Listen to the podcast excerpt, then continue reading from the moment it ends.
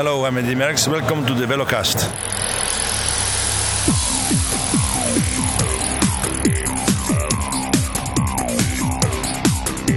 Hello, everyone, and welcome to the Velocast analysis for the 2016 Tour de France.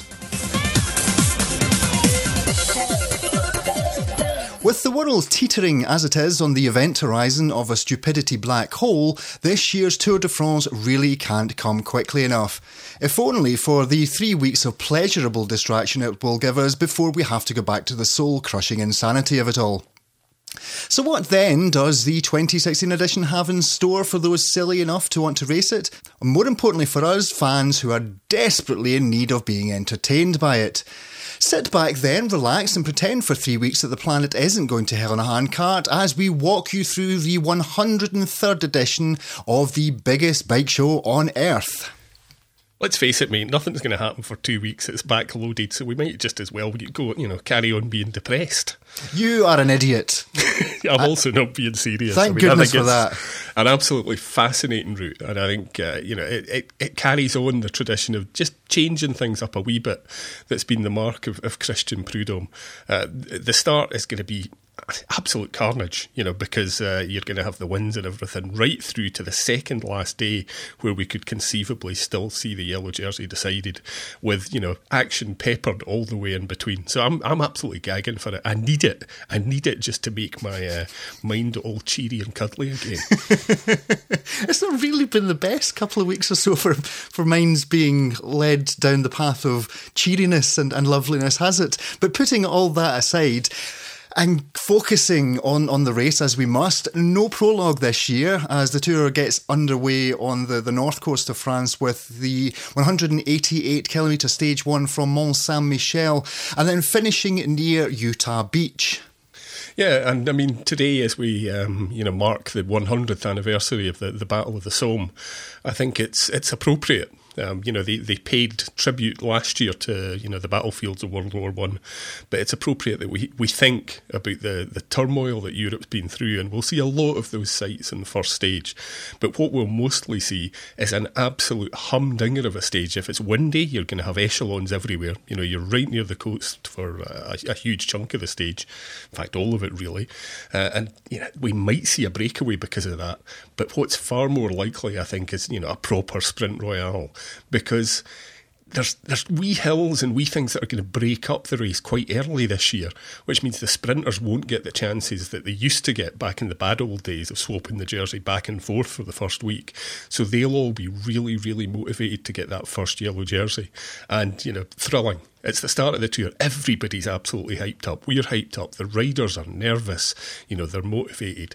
And uh, a brilliant parcours for the first stage. Bring it on. And the weather report for tomorrow is indeed for crosswinds. So mm-hmm. all of what you said absolutely comes into play. Uh, so are you going to be silly enough uh, to, to make a, a prediction on who will take the first yellow jersey then? Well, it's not going to be Mark Cavendish, I'll tell you that. Uh, which, of course, I'm, I'm, trying my reverse prognostication there in the hope that Mark will show a bit more form than he's shown recently.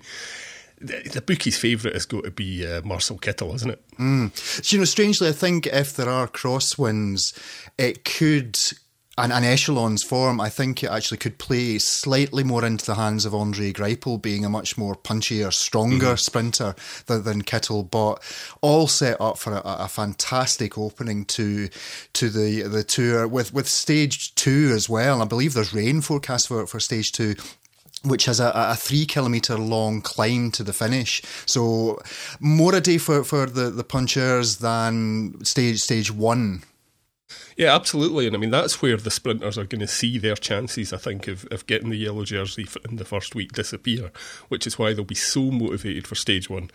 Uh, stage two has Peter Sagan written all over it, doesn't it? Mm. Um, I mean, I've had a look at the finish on online. Um, looked at what other people have said about it, and it really reminds me of uh, you know the Mur de Bretagne, which is is no real surprise because we're in that general area, you know the kind of roads that made Bernard Hinault the, the rider that he is. Uh, so you know it's it's got to be Sagan or somebody else like that. Who I would love to see come through uh, is you know someone like John Degenkolb, who's had a bad season and, and get some form. See, can I drag you back just slightly to not even stage one, but obviously you're quite rightly highlighting the fact that it's going to, to Utah Beach and, and the, the commemoration and, and the fact we, we should look back to the, the turmoil in, in Europe. Did you see the the, the uh, team presentation last night? Yeah, where, they, where they're all in kind of jeeps and stuff. It was brilliant. Well, see, I mean, I've got two things to say here. I think it's a damn disgrace that the team presentation was in commemoration of the D-Day landings, and this meant I couldn't, in all consciousness and seriousness, take the piss out of it, which is what team presentations are there for. I mean, da- yeah. damn you, unimaginable suffering and the respect that I must pay for it. Yeah, fighting for freedom, I'm going to mock that furiously. Exactly. It's not going to happen, no, it? exactly. But on a more serious point, well, as I say, it's hugely important that such massively important events are, are commemorated, and, and I think that sport can provide a great backdrop for, for this. Did anyone else feel that having the teams arrive in American troop trucks was just a little bit on the tacky side? No, I quite liked it. But I mean, I, I think we have to bear in mind we're starting with a fairly low bar in terms of, you know, not being tacky. Uh, team presentations are tacky by nature. So I, I, I, was fine with it. I really was. Yeah, but I mean, I mean, yes, as I say, D Day should be and, and, can be celebrated as being the beginning of a, a continent being liberated. But I think what's probably more important to remember is that nearly half a million people died that day. And I just felt this isn't the time. But anyway, getting back to, to the race itself, uh, the next two days after after stage two, so three and four are back to stages for the sprinters. But stage five, I think, is really interesting. We go to the Massif Central and features the first climbs of this year's event. Yeah, other than that, we blip at the end of stage two, um, and this is a, a, brilliant, brilliant stage. I mean, these are roads which are, are writ large in the history of the Tour de France, and the one word I would use to describe them is heavy. You know, they're the kind of roads where there's no flat all day. You know, you're up and down. It's really hard to get into a rhythm. And in the last 36 kilometres, there's three climbs, uh, which, you know, they're not the big monsters that you're going to see in the Pyrenees or the Alps. But for me, they look like ideal Alberto Contador territory. I would agree with that, but and I would also say that I was when looking at this, I was reminded of how Chris Froome arguably won his tour last year by work done in the first week. And of course, that time it was over the cobbles and and quite tough, you know, conditions in terms of the weather. And you're right to highlight that, that Alberto could do the work he needs to win a tour uh, in in this stage. Uh, but I think that rivals of Chris Froome need to be very, very attentive here. We, we've seen him do this before, whereby he sets up chipping away at time he needs. And, you know, again, going back to last year, he sort of faded a wee bit towards mm-hmm. the end, and, and maybe Nairo Quintana left it a wee bit too late.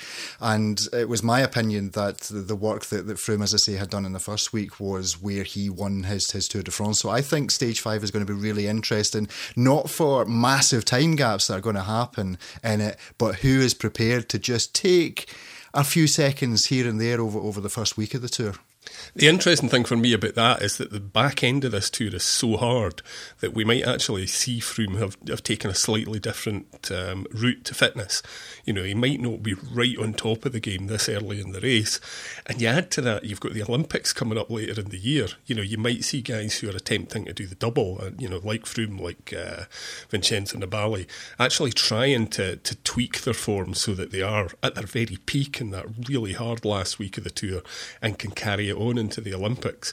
Uh, I think the action we see from Team Sky actually will give us a great statement of what's to come. You know, if we see Team Sky trying to boss this stage, then we know that Froome's already feeling good. But I, I do think there are a couple of um, you know clear favourites in this race, which you know we'll, we'll discuss after we've discussed the terrain. Um, and one of them for me actually isn't Alberto Contador. You know, he's a level below uh, the guys who, who spring to mind first. And that means he's got to be creative. And that's why I mentioned him for this stage. I noticed, I think it was one of the Cycling Weekly journalists, uh, Sophie Smith, mm-hmm. was saying that she had asked Alberto Contador if he had a plan for for all 21 stages and he gave that famous smile of his and said of course yeah, of course he has. He's a clever, clever guy. I mean, you know, it, it, whether it's um, you know race tactics on the road or whether it's planning and, and preparation, which uh, it's that horrible word that's got connotations now. Um, Alberto is not stupid, um, and he will have a plan. You know, and he'll have looked at where he thinks his rivals will be strong, and he'll try and take them. You know, when they're they're it's like the Spanish Inquisition. Nobody expects it.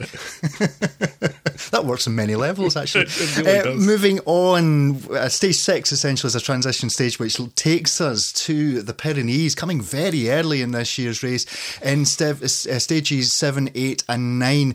Now, stage eight is the first one I want to talk about here because we go from Pau and then back around to Bagnères de Luchon, climbing the most used climb in the Tour de France, the Tourmalet.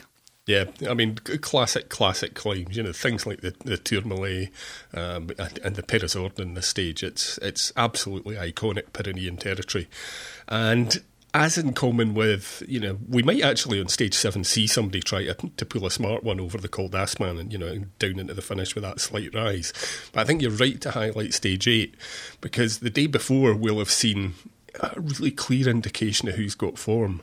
But with those four climbs, we're going to have to see somebody try to take some advantage. So I think that'll be the first real proper showdown of the tour, at least on paper. Uh, you know, that first week before we get there, there's loads of chances for surprise. But, uh, you know, Pau, as soon as you see Pau mentioned, you know you're in for a, an absolutely classic Pyrenean stage, and, and this will be one of those. And this is another one where Christian Prudhomme has tried to be creative with what are traditional um, stages and traditional climbs in, in the tour, where we're seeing a, a, new col for, for the first time this year, the Hourquette d'Ancizan, and it's um, one that, as I say, we've we've never seen before, and the riders will probably never have have tackled before.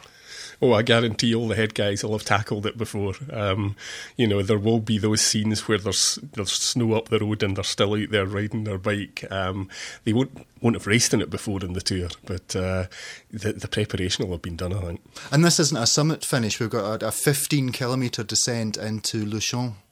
And normally I would say that that neuters it, but think about the stages where we've seen, you know, people take their, their, their lives and their race in their hands on descents this year. Um, you know, you've got people who can descend like stones who will try and put people like Chris Froome, who goes downhill well, you know, but he's, he's not of Vincenzo Nibali. We'll see the really strong descenders amongst the GC guys try to put pressure on the other folk. So I'm actually not disappointed because the descents that there are are short, punchy. You know, it's not the last climb 40 kilometres before the end with 30 kilometres of flat road. It's actually a climb where you can make a break, you know, where you can bridge to a teammate you've sent up before, and then actually on the descent make the race, make the gap. So I think he's been clever, and I think we're going to see some absolutely brilliant racing because of it.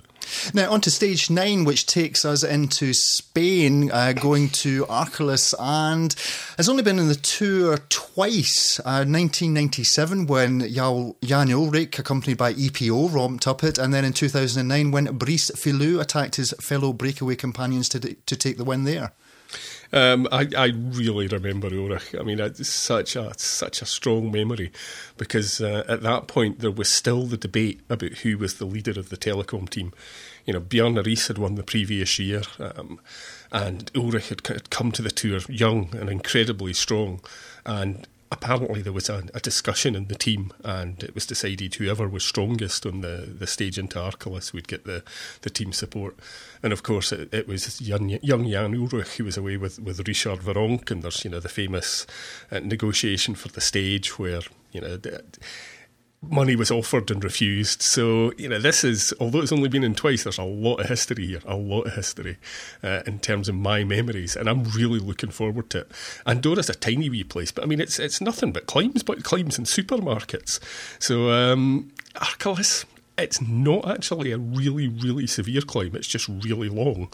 Uh, 20, yeah, 22 kilometres uh, yeah. to, to the finish. And it's just an uphill slog all the way. Yeah, absolutely. Uh, so I'm going to come out with a cliche, aren't I? Uh, we're going to see some GC guys' hopes just go up in smoke here. You know, this is the point where we've had a couple of days in the Pyrenees. The legs are starting to get tired. They've had to go through the first nervous week.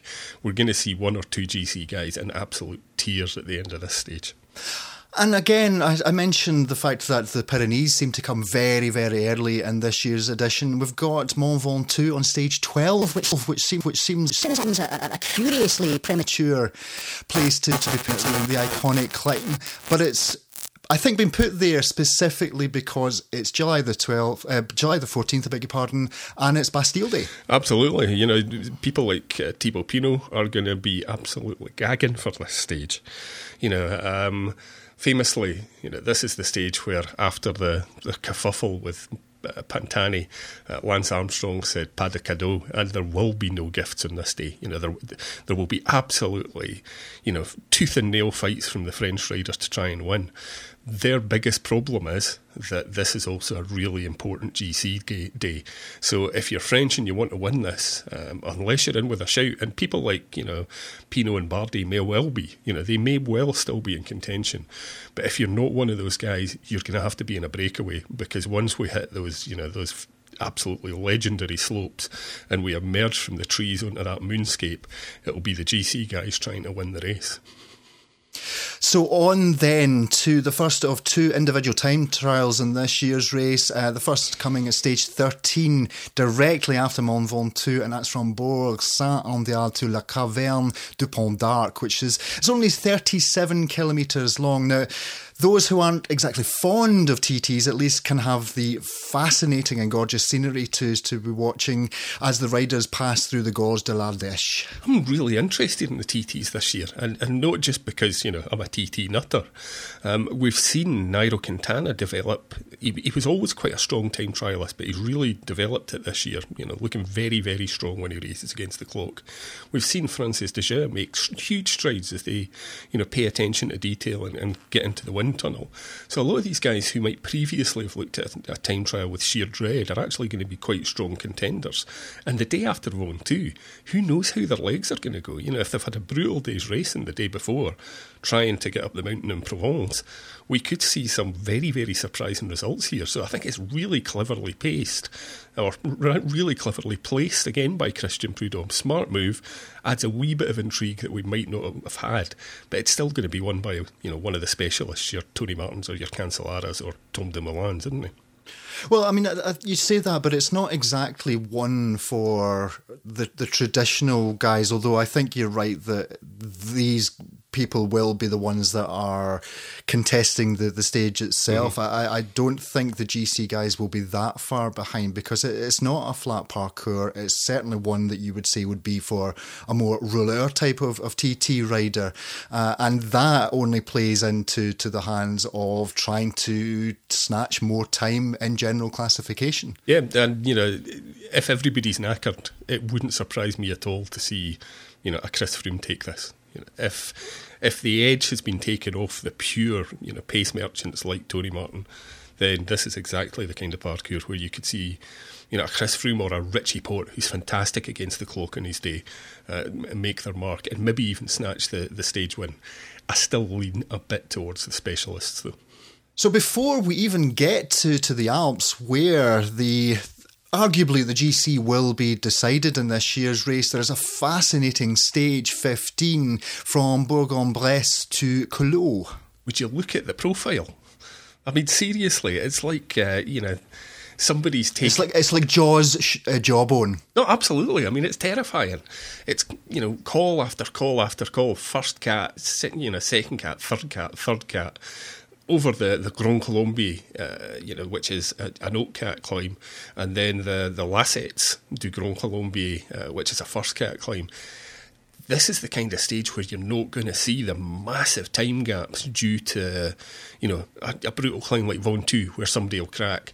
This is going to be a war of attrition that day. You know, you're going to see aggressive um, and, and really, really, you know, almost hand to hand fighting between the GC guys. It's it's where you have to pay attention, or the race will just go. You know, you could look up and suddenly, you know, one of your one of your um, opponents is, is, a minute up the road, and you've got to fight. So, you know, this isn't a big headline stage in terms of a massive mountain, although there is, you know, an hors cat in there. This is one where all day you're just going to have to pay attention, and it's mentally as hard as it is physically. I think. And not a, a, desperately long stage either, 159 kilometres. So they're packing a hell of a lot into what is arguably still quite a short distance for a, a Grand Tour stage. Yeah, we've seen what happens with short stages this year, haven't we? I mean, mm. every time there's been a short stage, we've had fantastic racing. So you know, this is this is one of the stages where the, the John Galloway Sicky note can be printed off from the website and given to your employer. now, like last year, the final showdown comes in the Alps, but with some new climbs and new routes being showcased, as the riders will be looking to secure their positions before Paris. It's uh, it's quite a final weekend, isn't it? I mean, you've got some absolutely classic names in there. Um, for me, you know, the, the time trial is, is absolutely astonishing. Um, it's an uphill time trial with a fairly hefty downhill finish. Um, so, you know, I, my tech side's going to be excited to see what their equipment choices are to deal with, you know, to deal with a, a relatively flat run and then a really hard uphill bit, and then, you know, a downhill finish, a swoop into the finish at high speed. Uh, but, but this is this is a time trial where all bets are off now. You know, we're in the final few days of the Tour de France. Um, you might see a guy who hoped to win the GC try and take this time trial as a consolation, or you might still see seconds between you know all of the the guys who are going for the win in Paris, and this will be you know just absolute everything on the road, nothing left behind to try and get time. So, you know, it's I love a time trial anyway, and there are two time trials in this race, neither of which are particularly you know long what I do think they are is perfectly placed. You know, they punctuate those hard stages beautifully, and we're going to see people absolutely at the limit here. It's going to be fantastic theatre. And just before that, I think there's another crucial stage because the, the, the, individual time trial is stage 18. And you're right, at only 17 kilometres and mostly uphill, it is both fascinating and crucial for, for the overall. I think it will still be very, very tight by the time we get to stage 18. Well, 17 stage, they go into Switzerland, don't they? Yes, yes. Stage 17 comes after the, the, the rest day. goes from Bern to Finhaut-Emosson. Now, this has never been used in the two before, but it made its ASO debut back in the uh, 2014 Criterium de Dauphiné. Yeah, I mean, this is. Um, you know that you have to look at these days in the Alps uh, as as a block, and this is after the rest day. You know the old cliche: how are the legs going to re- respond? You've gone for a ride the day before. Are you feeling blocked? Are you refreshed? Have you recovered on that day off? Do you get in the bike and suddenly discover nothing's working properly, and you're feeling quite strong in, in the race as a whole, and suddenly you're losing three minutes? Uh, combined with the fact that you know they haven't raced over this terrain a great deal, there's going to be a lot of nervous, sleepless nights after the rest day. I think looking forward to this race into Switzerland. Mm. Uh, so, looking to, to the penultimate stage of the tour, stage 20 from Megève to Morzine, short and brutal at only 146 kilometres and features the infamous Joux-Plane. Yeah, I mean, you know, you've, you've had the time trial, you've had uh, the, really quite difficult uh, day on stage 19, uh, and then the final showdown. Um, you know, you look at it, you've got the, the Col de la Colombière, uh, the Col de la Ramaz, and then the Col de Joux-Plane. Now, Morzine, um, it, it's famous for a number of reasons. You know, the the lunchbox with, with the blood for uh, for Floyd Landis, and also you know for, for Floyd winning back the tour after he, you know everything appeared away from him. It's also famous as the climb where we saw that rare thing, a Lance Armstrong crack. You know, where he he just didn't have it. It's a brutal, brutal climb, um, and you know for the last climb of the tour, I'm, I'm thinking it's virgin and sadistic to tell you the truth. but it's not a, it's not a, a summit finish ag- again, um, and we often criticise Grand Tours for, for having races where all the work and, and all the, the time that, that has been gained by riders attacking is, is somewhat nullified by the fact that we have a, a run into the finish. But I don't think this will, will be that. I no, think this is a, a fascinating and technical run into the finish, which is just as difficult in terms of your your awareness on the bike and your strength on the bike as it is going up. Yeah, absolutely. I mean, you know, I love a summit finish. Uh, as much as the next man. But it's impossible for me to imagine a summit finish in the Joux-Plane. It, it's all about that final brutal climb followed by that sweeping descent into Morzine. And you've yeah. usually got groups all over the road, you know, and the, the, the camera follows and flits between group and group and are they going to catch on and then you get into the barriers and you're into the street and you can see the people you know 50 yards 100 yards behind you, but they're just not going to get back. That finish into Morzine is, is an integral part of the Joux-Plane experience, and what a great way to end the tour before the procession into Paris. Oh, you got me all excited. No, there. seriously, just thinking about it, I'm, I'm yeah, yeah, I hate yeah. to say it, I'm gagging for it, mate. oh, oh, whoa, whoa, whoa. We've got 21 stages to be covering over the next three weeks. Don't be using all your gagging for it, even in the preview. We've, we're strictly rationed here. Now, moving on, what about the contenders in this year's event? Well, the lineup is stellar and has a, a big four again of Chris Froome, Alberto Contador, Vincenzo Nibali, and Nairo Quintana going head to head for the GC. Well, they've all had wee bragging rights, haven't they? They've all won things this year, uh, although none of it is the tour. You know, it, it's part of the preparation. So we can't say, you know, Nairo's beaten Chris and Alberto, so he's the big favourite. Um, for me, Froome is still clearly um, the favourite. I was chatting to, to Kilian after we recorded the reading room the other day, and he actually reckons it's the year where Nairo Quintana will step up. Uh, because you know he's improved his time trialing, and uh, he, he, thinks he'll have learned from the fact that he lost time by being inattentive uh, you know, last year when uh, he was mm. taking time back at the end from Froome. But for me, Chris Froome still looks, you know, he was really strong in the Dauphiné. He's a clever rider who knows how to pace himself. So Froome's the big favourite. Team Sky are you know, Team Sky, they're the modern US Postal in terms of their ability to, to string a race out. Um, and they'll use that mercilessly. You know, people like Ian Stannard um, will will just be the, the, you know the diesel at the front who is the launch pad for Chris Froome. But this year, it's going to be very far from a walkover for Froome, I think. No, I would agree with that because I would. I was going to counter what you were saying there about Team Sky being Team Sky and, and knowing how to to control a race and, and how to set their version of events out before everybody else. But I, I think this year it it's been another step in that progression of teams and other riders not being quite as fearful of that that tactic anymore. Mm-hmm. We saw at the Dauphiné and, and probably more so at the Tour de Suisse where Team Sky looked very shaky in, in places. Now I think you're right to say that, that Chris Froome has come as as the out and out favourite here. He's the defending champion and he has talked about his his own uh, desire not to fade like he did in last year's mm-hmm. event where Nairo Quintana was starting to come good. And as I said earlier in the show, and indeed wrapping up last year's tour, I felt Nairo left it just, you know, a minute or so too late mm-hmm. to, to be making his, his move. But when we look at riders like Geraint Thomas, for example, in the Tour de Suisse, who you rightly,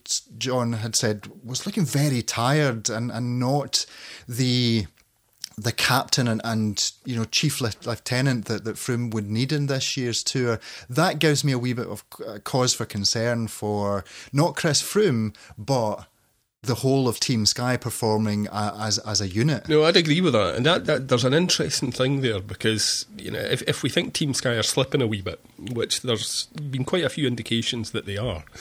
Um, you know, they may turn that around completely for the tour, of course, you know, because that's always been you know the big objective since you know since day one for them. But if you, you add to that the fact that think back to the Giro, um, Movistar were very far from the, the tactical disaster that they've often been in the past. You know, think of the times they've left Alejandro Valverde, you know, stranded by the side of the road as the echelons form or whatever. Think yeah. of the times they've missed a move, you know, and, and for me that would be a big, big handicap for Nairo Quintana. But this year they've looked far, far more credible. You know, they've been at the front when they needed to be for Valverde. Uh, they've looked like a cohesive and well drilled squad. So if, if Sky slip a wee bit and Movistar step up a wee bit, which is what we've seen this year, um, then, you know, it's, it's a more interesting race for the teams as well as the individuals at the heads of them. And I, I also don't get the, the impression or the that kind of underlying worry when looking at Movistar this year that we're about to see Alejandro Valverde put his own ambitions ahead of Nairo Quintana, who's the the nominated team leader for, for the race. I kind of feel that Alejandro is now very much you know, riding for the team. He's mm-hmm. he's done what he needed to, needed to do this year. He's had a, a successful um, 2016 thus far, and I'm not getting a sense that there's any I'm going to undercut my young team rival here. I think Alejandro's playing a proper team role. Yeah, I'd, I'd entirely agree with that. Um, he seems to me like a man who's at peace, if you like, with the fact that he's you know he's achieving what he what he's capable of. He's got a, a fantastic palmarès, and you know I don't think he th- yeah, I think he's accepted he's never going to be a, a, winner of the Tour de France barring extraordinary circumstance. So yeah, I think you're right. All the noises are, all the indications are that he's going in genuinely as a, a lieutenant for Nairo Quintana, and that's a big big boost for Nairo Quintana because Valverde, just as with you know Richie Porte when he was at Team Sky, Valverde is a potent card for Movistar to play. You know the other teams can't let him go up the road because if you know they're marking Nairo to the point that Valverde gets a few minutes, then suddenly the whole circumstance changed. So he's, he's a very useful asset for Movistar and a great lieutenant for Nairo Quintana. I, I mean, I hope they work together as a team super super well, which is all you know. It's what all the indications are. Now, Alberto Contador, you said earlier on, perhaps controversially in some circles, that you feel he's a step below the, the out and out favourites. I mean, another Tour win would cap off an already stellar, if at times controversial, mm-hmm. career. Is he past his souplesse best, though? I think we'll see him very close in the climbs. I really do. I mean, he's he's he's shown he's still got his climbing legs. He's he's danced up those climbs with a style that you and I both love to watch this year, um, and he's looked really, really strong. But compared to, you know, the pre-beef sandwich days, his time trialing isn't what it was. You know, it just isn't. And when you have time trialists as strong as Chris Froome, Richie Porte, Nairo Quintana, then that's you know that's a point where he's maybe going to suffer a wee bit because I, I, think it's entirely credible that he'll finish with those absolutely tip top GC guys on the you know on the climbs. I think we'll see lots of climbs fought out between you know Froome and Quintana and you know maybe Richie Porte and, and Alberto Contador, and he'll be strong on the climbs. I just think the edge is going off his time trial and compared to the guys that he's got to beat, and that's why he needs to be a bit creative and maybe snatch time elsewhere to make up for what I think will be a deficiency in the time trials. And he had a cold, allegedly. Aye, so he did. last week and missed the Spanish nationals. I mean, I, someone asked me about the, the, the, Spanish, I beg your pardon, just the nationals in, in general and, and the fact that, say, Chris Froome wasn't riding the British and this how somehow makes him less British than, than than somebody else, blah, blah, blah, blah. But I mean, the, the, the, Nationals week really does come too close to the Tour de France for, for some guys. And I kind of felt, well, why really should Alberto Contador be any different from Chris Froome and just say, no, look, the tour is the big goal for me. I'm just going to give this one a miss. Yeah, I think that's exactly what happened. Um, I think the Spanish are really rabid about their national championships. Um, you know, when I've chatted to, to Spanish subscribers, they put a lot of stock into the fact that you know you're riding in your country's jersey. Um, even more so, I think, than you know we do. Not if you happen to ride for Movistar, though. so I think Alberto Contador, it was a bit of a PR cold. You know, he didn't want to ride the national champs because it was too close to the tour, but he didn't want to be uh, pilloried by his countrymen for you know not showing the, the proper Spanish Spanish spirit and, and getting stuck in. So yeah, I think it was a, a, a tactical cold. Now, Vincenzo Nibali, the Giro d'Italia winner, said he's only coming to the Tour to support Fabio Aru. However, the younger of the Astana men hasn't exactly shone of late with a, a disappointing performance in the Dauphiné, saved only by uh, an impressive stage win, which will give the Vuelta winner some encouragement. Um, yeah, but it was a stage win that didn't come through pure, you know, crushing strength. that came through him being clever and the other people letting him drift off the front. Remember, he didn't even really attack. He just kind of. I don't know if he drifted off the front or the other folk drifted back. He suddenly found himself alone and then made the most of it. Um, I think Astana have got a serious problem because I don't think Vincenzo Nibali, I genuinely don't think he ever intended to come to this tour. I think he thought that Fabio Aru would be uh, the you know the, the, sole leader of Astana and he would have other objectives this year. The problem is Vincenzo wasn't actually impressive enough, um, you know, strength wise, uh, to, to to look like the rider who crushed in the tour a couple of years ago. Yeah, you know, he won the Giro, but it was as much because of other people falling back than him being strong. So I think they've had to bring him because you know he's not quite where he needs to be. You know, and that's a measure of the, the, class of the man that you can win a Giro and folk can still go. Actually, you're not really on top of your game, Vincenzo. Um, and Aru is nowhere near where he needs to be. So Astana have to have a backdrop. I think Astana have got problems in this tour, and I'll be amazed if, if Fabio Aru is anywhere near impressive enough to be even on the podium, to tell you the truth. Uh, but Vincenzo Nibali, you can never write him off, can you? Well, where does all of that then leave his stated ambition of being here as support for um, Fabio Aru and then moving on to, to the Olympics, where he hopes to, to win gold?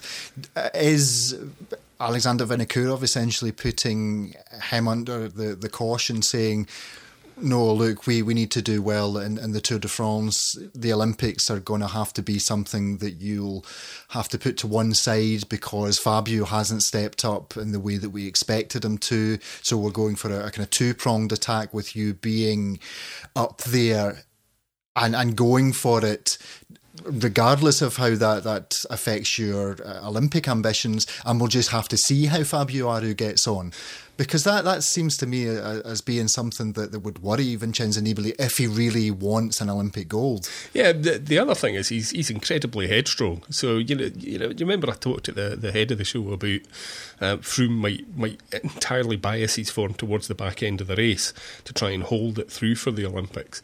We may actually see Vincenzo Nibali do the same, or Vincenzo might just go and ride his own race and see what happens. You know, he, he's a man who I don't think is easily dictated to, even if you're the, the flat cap monster that is uh, Vinokurov.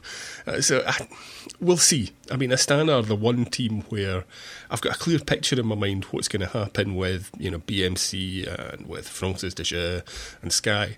Astana it's going to have to be played out on the road because I'll, I'll be amazed if Aru's good enough to take uh, the leadership of that team, and I'm not sure Nibali wants it. So fascinating stuff. And you can never discount the last minute Astana tactical blitzkrieg that we've seen be so effective in, in recent tours. Yeah, but it's their trademark now, isn't it? I mean, it really mm. is. It's what they do. Is uh, you know, it, again, it's like no one expects the Spanish Inquisition except it's the Kazakh one. You know, you think, oh, he's got no chance of winning, and then suddenly you've got the leader's jersey on. It's uh, it's a good trick if you can do it. Mm. Now, elsewhere, we have the potential for some low level Hinault LeMond shenanigans in the shape of Richie Porte and Tejay Van Garderen vying for team supremacy at BMC. Richie Porte's got it. Um, yeah, I, know you argue with me about it, and I know I've, I've had a lot of uh, colourful discussions with listeners about this via email and, and on Twitter. Um, I don't think Tejay has it.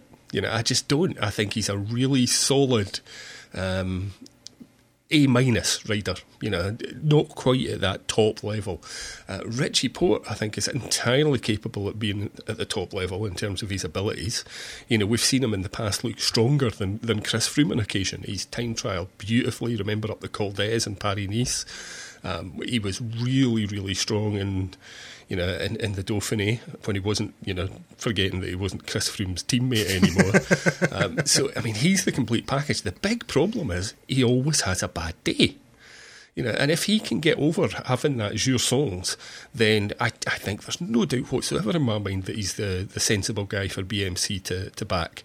The problem is, just as we know that he usually has a bad day, his team knows that he's always, you know, up until now has had one bad day.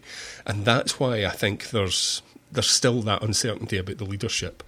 Uh, being sensible, looking at it, you'd choose Porte every day of the week to be that team leader. The problem is you can't rely on him um, because of those bad days. Uh, he's, you know, he's only just learning how to ride as a sole leader in, in GC, and that's why Tejay is still getting enough leeway to to make this even a discussion.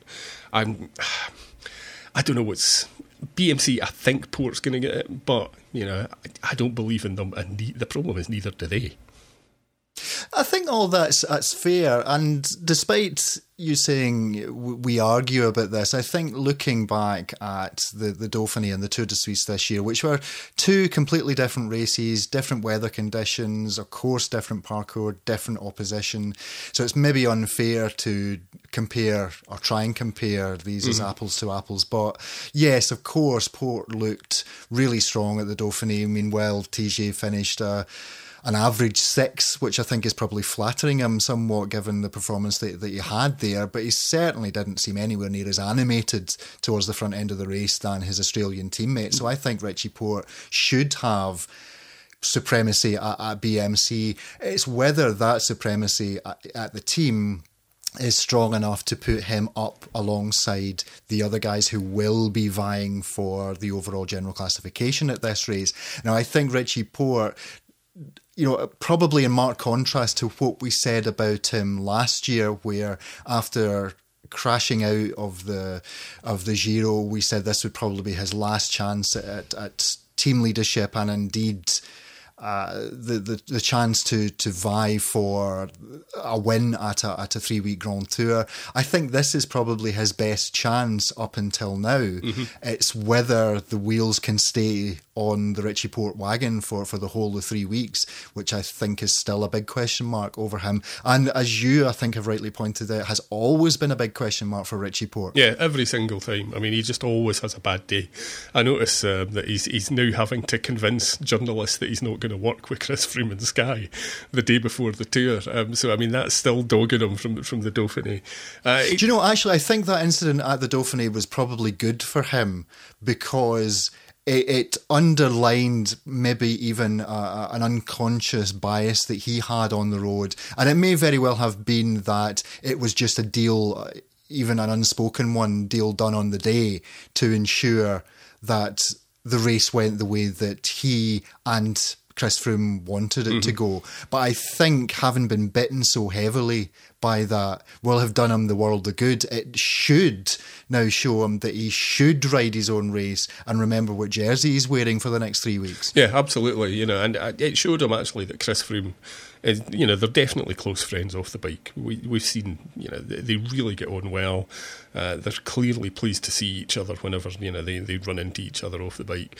But I think it showed just what a killer instinct Chris Froome has. You know, he, he is you know, we can criticise his, uh, you know, his interviews. We can criticise and laugh at his, his riding style, which uh, chum in a ring once famously described as someone pushing a shopping cart up a hill whilst talking on a mobile phone jammed against their shoulder. Um, but what you can't criticise is his competitive spirit. And I think that you know the, the criticism that Porte got at the Dauphiné as a result of appearing to collaborate with Chris Froome will have uh, hammered home to him that you know, once once the pedals start turning, there, there's no friendship left. You know, you, you might get occasionally, but if it's a win at stake, Chris Froome is going to take you to the cleaners every time if you give him as much as an inch.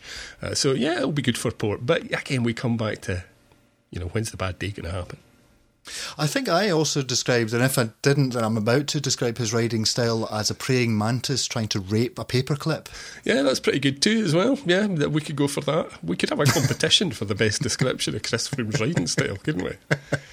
hey, if I was as, as effective as that on a bike, I wouldn't care how ridiculous I looked. So, we've mentioned probably the out and out favourites for, for the race. As, as there any other guys who we should be looking at if the unexpected happens within the race and the, the out and out favourites falter in some way? Um, I've got a, a, a, cheeky wee belief that we're going to see a real step up from Thibaut Pinot.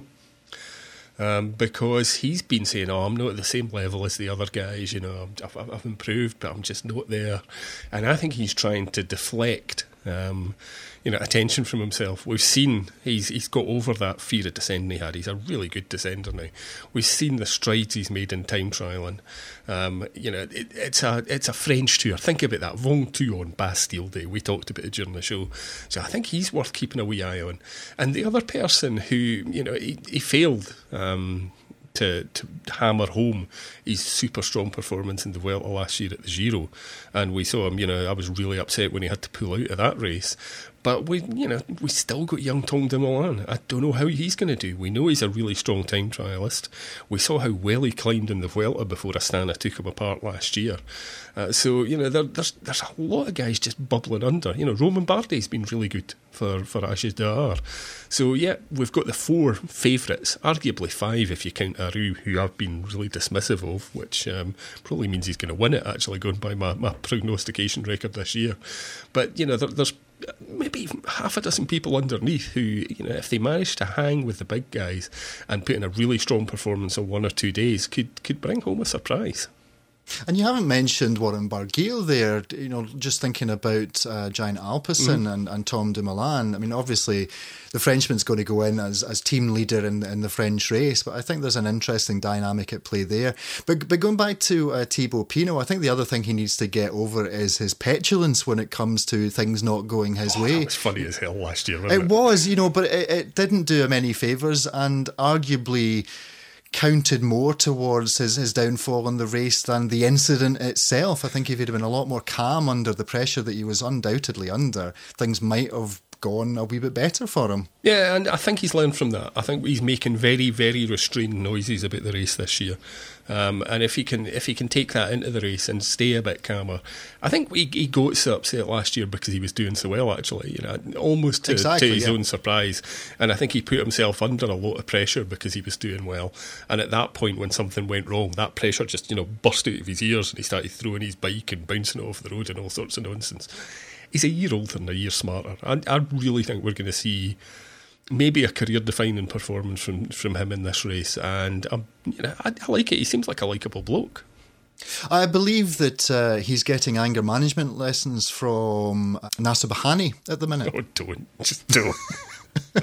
what? I mean, you know, well, I think everybody else in the peloton will be. In fact, here's a conspiracy theory for you: the rest of the peloton have got together, paid a couple of guys to pretend that they're drunk and egg Nacer Bouhanni on to get into a fight, so that he would end up pulling out of the Tour de France and ensuring that everyone else has a clean run into the finish line and there's no crazy lines being being ridden by the Frenchman. I tell you, I mean uh, I think the best tweet I saw in the day, you know, where where it was announced that Nacer Bouhanni was not going to be riding the Tour de France, was actually from Daniel Friebe, and he summed up the situation perfectly by saying it's hard to imagine a team whose Tour de France is more defined by one rider, you know, than Cofidis with Nacer Bouhanni.